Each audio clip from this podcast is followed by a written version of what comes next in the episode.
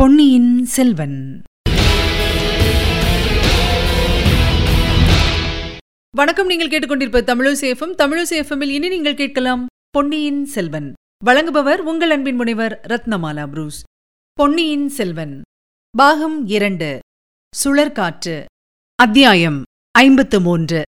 அபய கீதம் இளவரசர் அருள்மொழிவர்மர் பார்த்திபேந்திரனுடைய கப்பலுக்கு போய் சேரும் வரையில் தொண்டைமான் நதியின் முகத்துவாரத்தில் நின்றவர்கள் பார்த்துக் கொண்டிருந்தார்கள். கப்பலில் இளவரசர் ஏறிக்கொண்ட உடனே அவரை ஏற்றிச் சென்ற படகு திரும்பியது. சேனாதிபதி பூதி விக்ரமகேசரி குதூகலம் அடைந்திருந்தார் என்று அவருடைய முகக்குறி காட்டியது. ஆண்டவன் நம் கட்சியில் இருக்கிறார். சந்தேகமில்லை. இளவரசரின் திருமேனியில் உள்ள சங்கு சக்கர சின்னங்கள் பழுதாகப் போய்விடுமா? பார்த்திபேந்திரன் அவரை பத்திரமாக காஞ்சி கொண்டு போய் சேர்த்து விடுவான். நாமும் நம் படைகளுடன் தஞ்சையை நோக்கி புறப்பட வேண்டியதுதான் என்று தமக்கு தாமே சொல்லுகிறவர் போல் கொடும்பாளூர் வேளார் உரத்து சொல்லிக் கொண்டார். உடனே பக்கத்தில் இருந்த ஆழ்வார்க்கடியானை பார்த்தார். வைஷ்ணவனே நீ இங்கு நிற்கிறாயா? அதனால் பாதகமில்லை. முதன் மந்திரியின் அந்தரங்க ஒற்றனுக்கு தெரியாதது என்ன இருக்கிறது? சரி நீ என்ன செய்யப் போகிறாய்? மாதோட்டத்துக்கு என்னுடன் வரப்போகிறாயா? என்று கேட்டார். இல்லை ஐயா முதன் மந்திரி எனக்கு இட்ட இன்னும் ஒரு வேலை நான் செய்ய வேண்டியிருக்கிறது. அது என்ன அப்பா? ஆழ்வார்க்கடியான் சற்று தூரத்தில் ஊமைராணியும் பூங்குழலியும் நின்ற இடத்தை நோக்கினான். அந்த பெண்களைப் பற்றிய விஷயமா? என்றார் சேனாதிபதி. அவர்களில் ஒருவரைப் பற்றியதுதான். இலங்கையில் இத்தகைய ஊமை ஸ்திரீ ஒருத்தியை பார்க்க நேர்ந்தால் அவளை எப்படியாவது தஞ்சாவூருக்கு அழைத்து வரும்படி முதன் மந்திரி கட்டளையிட்டிருக்கிறார். நல்ல வேலை உனக்கு கொடுத்தார். அதை காட்டிலும் இலங்கை கடல்களில் அடிக்கும் புயற்காற்றுகளில் ஒன்றை பிடித்துக் கொண்டு வரும்படி உனக்கு சொல்லியிருக்கலாம். அந்த ஊமை ஸ்திரீயை பிடித்துக் கொண்டு போவது அவ்வளவு சுலபமாயிருக்கும். அவள் யாரோ தெரியவில்லை. நம் இளவரசரிடம் மிக்க அபிமானம் வைத்திருக்கிறாள். உனக்கு ஏதாவது அவளைப் பற்றி தெரியுமா? அவள் ஊமை என்பதும் பிறவி செவிடு என்பதும் தெரியும். அவளை அழைத்து செல்வதைக் காட்டிலும் புயற்காற்றை கூண்டில் அடித்துக் கொண்டு போவது சுலபம் என்றும் தெரியும். ஆயினும் என் எஜமானர் சொல்லியிருக்கிறபடியால் ஒரு பிரயத்தனம் செய்து பார்ப்பேன். இந்த ஓடக்கார பெண்ணுக்கும் அவளுக்கும் கூட சிநேகம் போல் இருக்கிறது. இரண்டு பேரும் ஜாடைகளினால் பேசிக்கொள்வதைப் பார். அந்த பெண்ணை இங்கே கூப்பிடு. அவளுக்கு ஓர் எச்சரிக்கை செய்ய வேண்டும். ஆழ்வார்க்கடியான் அந்த பெண்களின் அருகில் சென்று பூங்குழலியிடம் சேனாதிபதி அழைப்பதை கூறினான். பூங்குழலி ஊமை ராணியை விட்டு பிரிந்து சேனாதிபதியை அணுகினாள். இதோ பார் பெண்ணே நீ வெகு புத்திசாலி. நல்ல சமயத்தில் வந்து முக்கியமான செய்தி சொன்னாய். சோழகுலத்துக்கு பெரிய உதவி செய்தாய். இதை நான் என்றும் மறக்க மாட்டேன். தக்க சமயத்தில் தகுந்த பரிசில் கொடுப்பேன் என்றார். பூங்குழலி வந்தனமையா எனக்கு பரிசில் எதுவும் தேவையில்லை என்று பணிவுடன் சொன்னாள். தேவையில்லை என்றால் யார் விடுகிறார்கள்? இந்த குழப்பமெல்லாம் கொஞ்சம் அடங்கட்டும். பிறகு சோழ நாட்டு சைன்யத்தில் வீராதி வீரனாக பார்த்து உனக்கு திருமணம் செய்து வைக்கிறேன். உனக்கு வாய்க்கின்ற கணவன் அற்ப சொற்பமானவனாயிருந்தால் போதாது. பீமசேனனாக இருக்க வேண்டும். இல்லாவிட்டால் அவனை கண்ணிலே விரலை கொடுத்து ஆட்டி வைத்து விட மாட்டாயா என்று சேனாதிபதி கூறி புன்னகை புரிந்தார். பூங்குழலி தரையை பார்த்தபடி நின்றாள். அவள் உள்ளத்தில் கோபம் பொங்கியது. ஆனால் அதை அச்சமயம் காட்டிக்கொள்ள விரும்பவில்லை. இந்த முரட்டுக் கிழவரிடம் சண்டை பிடிப்பதில் பயன் என்ன? கோபத்தை அடக்கிக் கொள்ள முயன்றாள். ஆனால் ஒரு விஷயத்தை மட்டும் ஞாபகம் வைத்துக்கொள். இளவரசருக்கு ஏதோ உதவி செய்துவிட்டபடியால் அவர் பேரில் பாத்தியதை கொண்டாடலாம் என்று எண்ணாதே. கடலில் வலை போட்டு மீன் பிடிப்பதோடு நிறுத்திக்கொள். இளவரசரை வலை போட்டு பிடிக்கலாம் என்று ஆசைப்படாதே.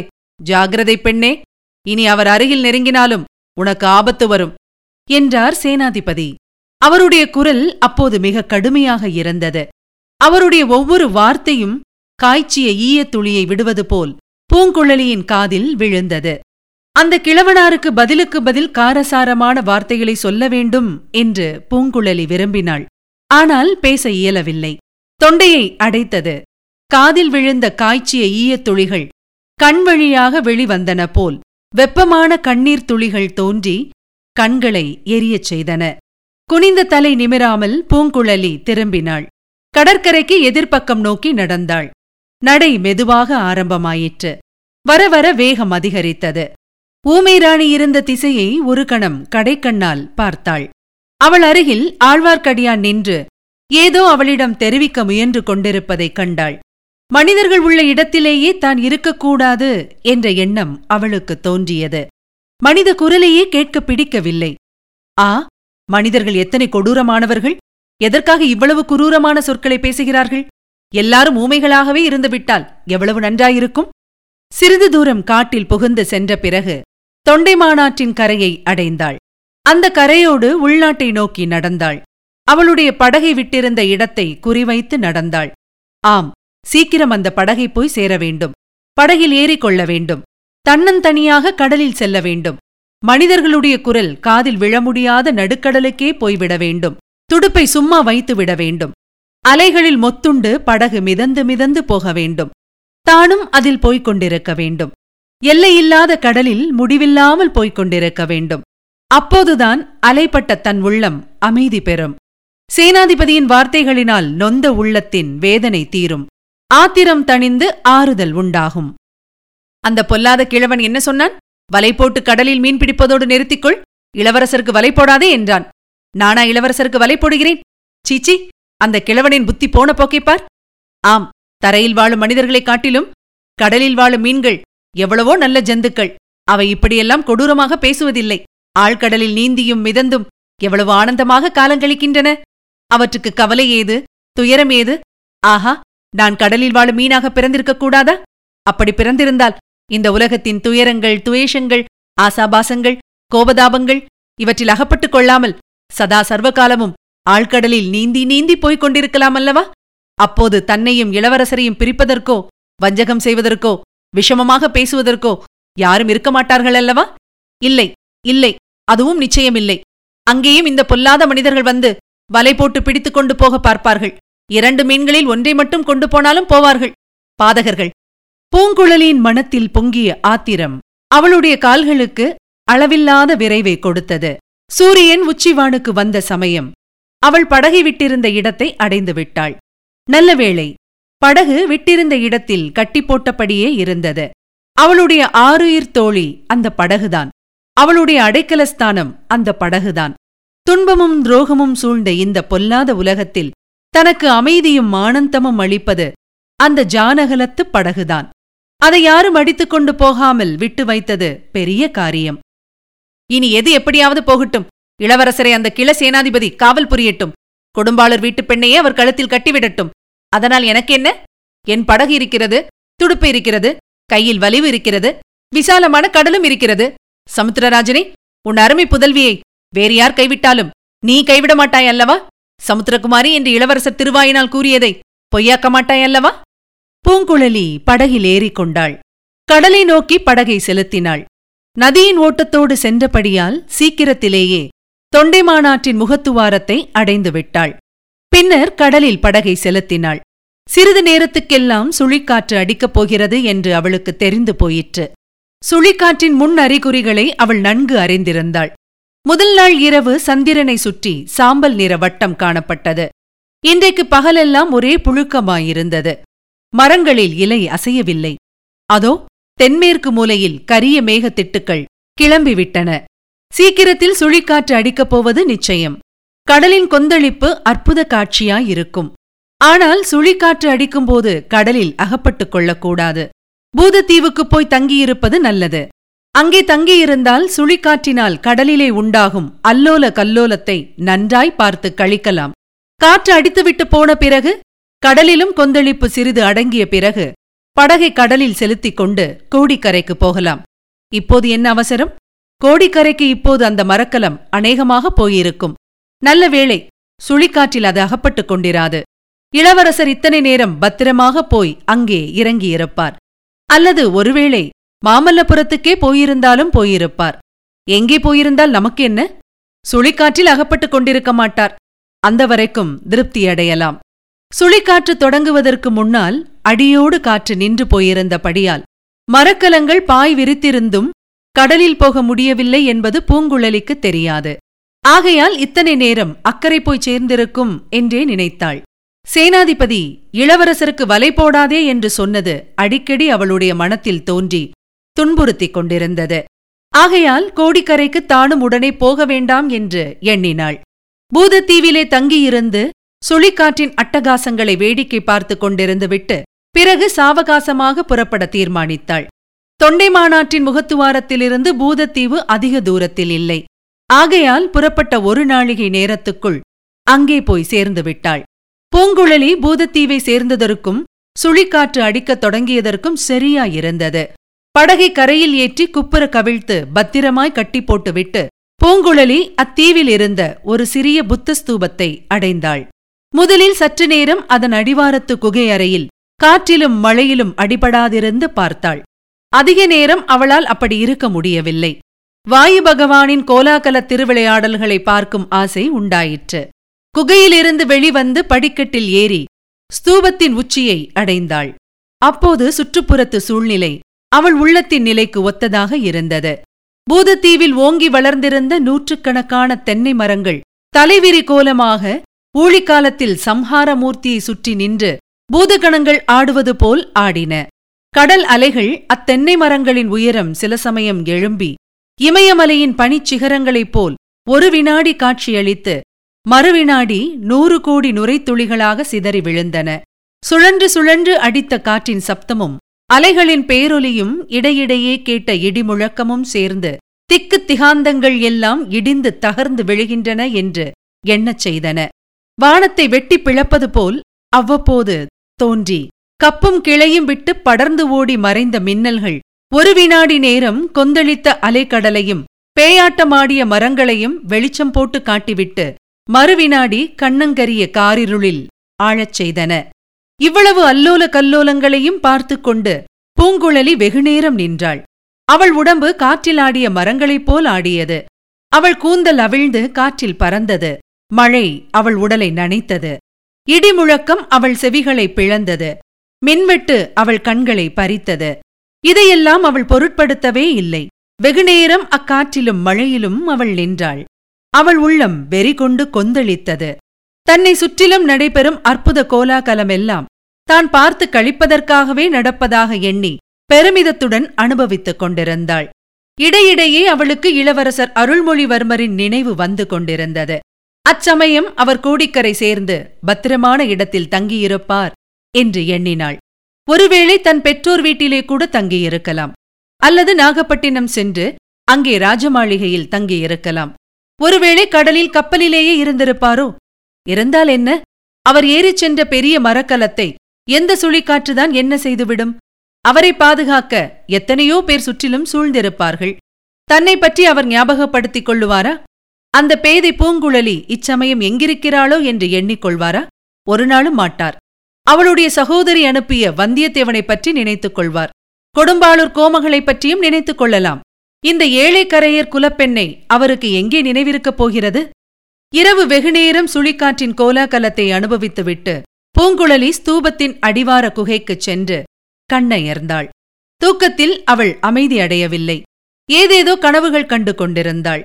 கடலில் படகில் சென்று வலை வீசுவது போலவும் அதில் இளவரசர் அகப்படுவது போலவும் ஒரு தடவை கனவு கண்டாள். மற்றொரு சமயம் அவளும் இளவரசரும் மீன்களாக மாறி கடலில் அருகருகே நீந்திப் போவதாக கனவு கண்டாள்.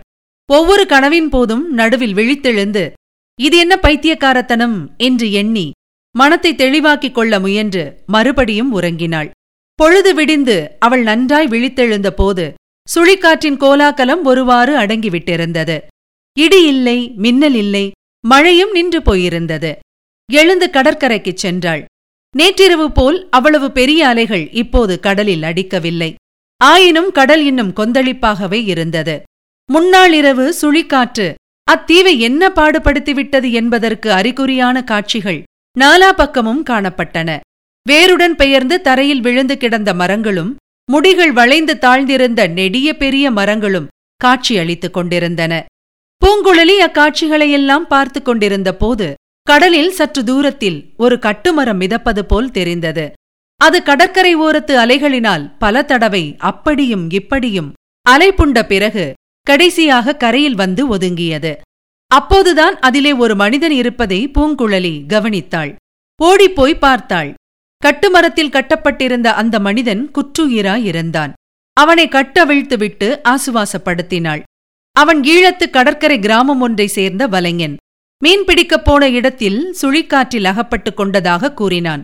தன்னுடன் இருந்த தோழனை கடல் இரையாக்கிக் கொண்டதாகவும் தான் பிழைத்தது புனர்ஜன்மம் என்றும் தெரிவித்தான். இன்னும் முக்கியமான ஒரு செய்தியையும் அவன் கூறினான். முன்னிரவு நேரத்தில் கடுமையான சுழிக்காற்று அடித்து கொஞ்சம் நின்றது போல் இருந்தது. எங்களை சுற்றிலும் காரிருள் சூழ்ந்திருந்தது. திடீரென்று ஒரு பேரிடி இடித்தது. அப்போது தோன்றிய மின்னல் வெளிச்சத்தில் இரண்டு மரக்கலங்கள் தெரிந்தன. ஒரு மரக்கலம் தீப்பிடித்து எரியத் தொடங்கியது. அந்த பயங்கரமான காட்சியை சிறிது நேரம் பார்த்துக் கொண்டிருந்தோம். அதில் மனிதர்கள் இருந்ததாக தெரியவில்லை. சற்று தூரத்தில் இன்னொரு மரக்கலமும் நிற்கக் கண்டோம். அதில் மனிதர்களின் அவசர நடமாட்டமும் தெரிந்தது. பிறகு தீப்பிடித்த கப்பல் கடலில் முழுகிவிட்டது. மற்றொரு மரக்கலம் இருட்டில் மறைந்து விட்டது என்று அம்மனிதன் தட்டுத் தடுமாறி கூறினான்.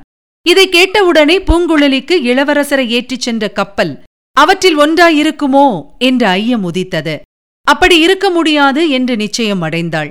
கடலில் எத்தனையோ கப்பல்கள் வந்து கொண்டும் போய்க் கொண்டும் இருக்கும். அதை பற்றி நமக்கென்ன கவலை?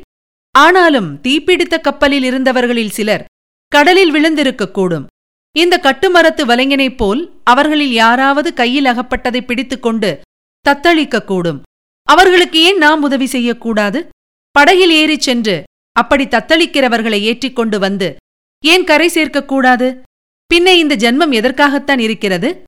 அவ்வளவுதான். இந்த எண்ணம் தோன்றியதோ இல்லையோ? பூங்குழலி படகை கட்டவிழ்த்து நிமிர்த்தி கடலில் தள்ளிவிட்டாள். தானும் ஏறிக்கொண்டாள் அவளுடைய இரும்பு கரங்களின் பலம் முழுவதையும் உபயோகித்து துடுப்பை வலித்தாள். கரையில் வந்து மோதிய அலைகளைத் தாண்டி அப்பால் போகும் வரையில் மிக கடினமான வேலையாயிருந்தது. அப்புறம் அவ்வளவு கஷ்டமாக இல்லை.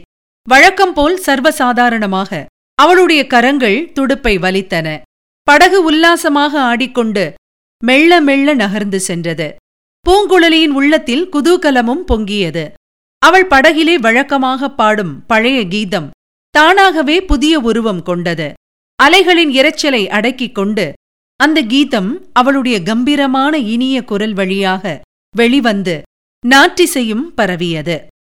அலைக்கடல் கொந்தளிக்கையிலே அகக்கடல்தான் கழிப்பதுமேன் நிலமகளும் துடிக்கையிலே நெஞ்சகந்தான் துள்ளுவதேன் இடியிடித்து எண் திசையும் வெடிபடும் அவ்வேளையிலே.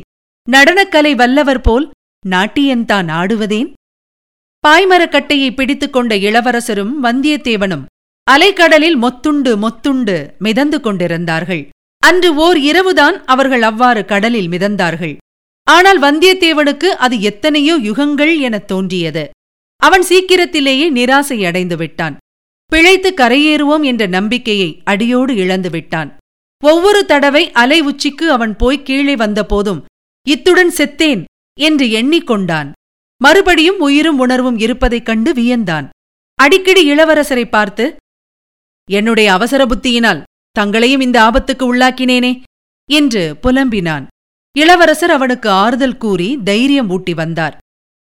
மூன்று நாள் நாலு நாள் வரையில் கடலில் இம்மாதிரி மிதந்து பிழைத்து வந்தவர்கள் உண்டு என்று அடிக்கடி சொல்லி வந்தார். நாம் கடலில் விழுந்து எத்தனை நாள் ஆயின என்று வந்தியத்தேவன் கேட்டான். இன்னும் ஒரு ராத்திரி கூட ஆகவில்லையே என்றார் இளவரசர். பொய் பொய் பல நாட்கள் ஆகியிருக்க வேண்டும் என்றான் வந்தியத்தேவன். கொஞ்ச நேரத்துக்கெல்லாம் அவனுக்கு இன்னொரு கஷ்டம் ஏற்பட்டது. தொண்டை வறண்டு போய் தாகம் எடுத்தது. தண்ணீரிலேயே மிதந்து கொண்டிருந்தான். ஆனால் தாகத்துக்கு குடிக்க தண்ணீர் இல்லை. இது பெரிய சித்திரவதையாயிருந்தது. இளவரசரிடம் கூறினான் கொஞ்சம் பொறுமையாயிரு. சீக்கிரம் பொழுது வெடியும். எங்கேயாவது கரையிலே போய் ஒதுங்குவோம் என்றார் இளவரசர். சிறிது நேரம் பொறுத்துப் பார்த்தான். முடியவில்லை. ஐயா என்னால் இந்த சித்திரவதையை பொறுக்க முடியாது. கட்டை அவிழ்த்து விடுங்கள். கடலில் முழுகி சாகிறேன் என்றான். இளவரசர் மீண்டும் தைரியம் கூற முயன்றார். ஆனால் பலிக்கவில்லை. வந்தியத்தேவனுக்கு வெறி மூண்டது. தன்னுடைய கட்டுக்களை தானே அவிழ்த்துக் கொள்ள முயன்றான். இளவரசர் அதை பார்த்தார். அருகில் நெருங்கிச் சென்று அவனுடைய தலையில் ஓங்கி இரண்டு அறை அறைந்தார். வந்தியத்தேவன் உணர்வை இழந்தான். அவன் மறுபடி உணர்வு பெற்றபோது பொழுது விடிந்து வெளிச்சமாயிருப்பதைக் கண்டான். அலைகளின் ஆரவாரமும் சிறிது அடங்கியிருந்தது. சூரியன் எங்கேயோ உதயமாகியிருக்க வேண்டும். ஆனால் எங்கே உதயமாகியிருக்கிறது என்று பார்க்க முடியவில்லை. இளவரசர் அவனை அன்புடன் நோக்கி தோழா சமீபத்தில் எங்கேயோ கரை இருக்க வேண்டும். தென்னை மரம் ஒன்றின் உச்சியை சற்று முன் பார்த்தேன். இன்னும் கொஞ்சம் பொறுமையாயிரு என்று சொன்னார். இளவரசே என்னை கைவிட்டு விடுங்கள். தாங்கள் எப்படியாவது தப்பிப் பிழையுங்கள் என்றான் வந்தியத்தேவன். வேண்டாம் அதைரியப்படாதே. உன்னை அப்படி நான் விட்டுவிட மாட்டேன். ஆஹா! அது என்ன? யாரோ பாடுகிற குரல் போல் துணிக்கிறதே என்றார் இளவரசர். ஆம் அப்போது அவர்களுடைய காதில் பூங்குழலி படகிலிருந்து பாடிய பாட்டுத்தான் கேட்டது. அலைக்கடல் கொந்தளிக்கையிலே அகக்கடல்தான் கழிப்பதுமேன் என்ற கீதம் அவர்களுடைய காதில் அபய கீதமாக தொனித்தது. உடற்சோர்வும் மனச்சோர்வும் உற்று முக்கால் பிராணனை இழந்திருந்த வந்தியத்தேவனுக்கு கூட அந்த கீதம் புத்துயிர் அளித்து உற்சாகமூட்டியது. இளவரசே பூங்குழலியின் குரல்தான் அது. படகு ஓட்டிக் கொண்டு வருகிறாள். நாம் பிழைத்துப் போனோம் என்று சொன்னான். சிறிது நேரத்துக்கெல்லாம் படகு அவர்கள் கண்ணுக்கு தென்பட்டது. நெருங்கி நெருங்கி அருகில் வந்தது. பூங்குழலி இது உண்மையில் நடப்பதுதானா? என்று சந்தேகித்து செயலிழந்து நின்றாள். இளவரசர் வந்தியத்தேவனை கட்டவிழ்த்து விட்டார். முதலில் தாம் படகிலே தாவி ஏறிக்கொண்டார் பின்னர் வந்தியத்தேவனையும் ஏற்றிவிட்டார் பூங்குழலி கையில் பிடித்த துடுப்புடன் சித்திர பாவையைப் போல் செயலற்று நின்றாள்.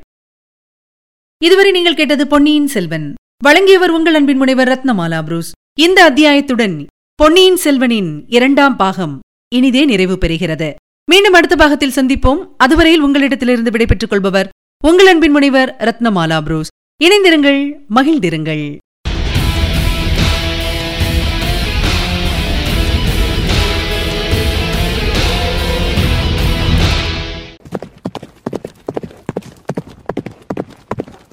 பொன்னியின் செல்வன்.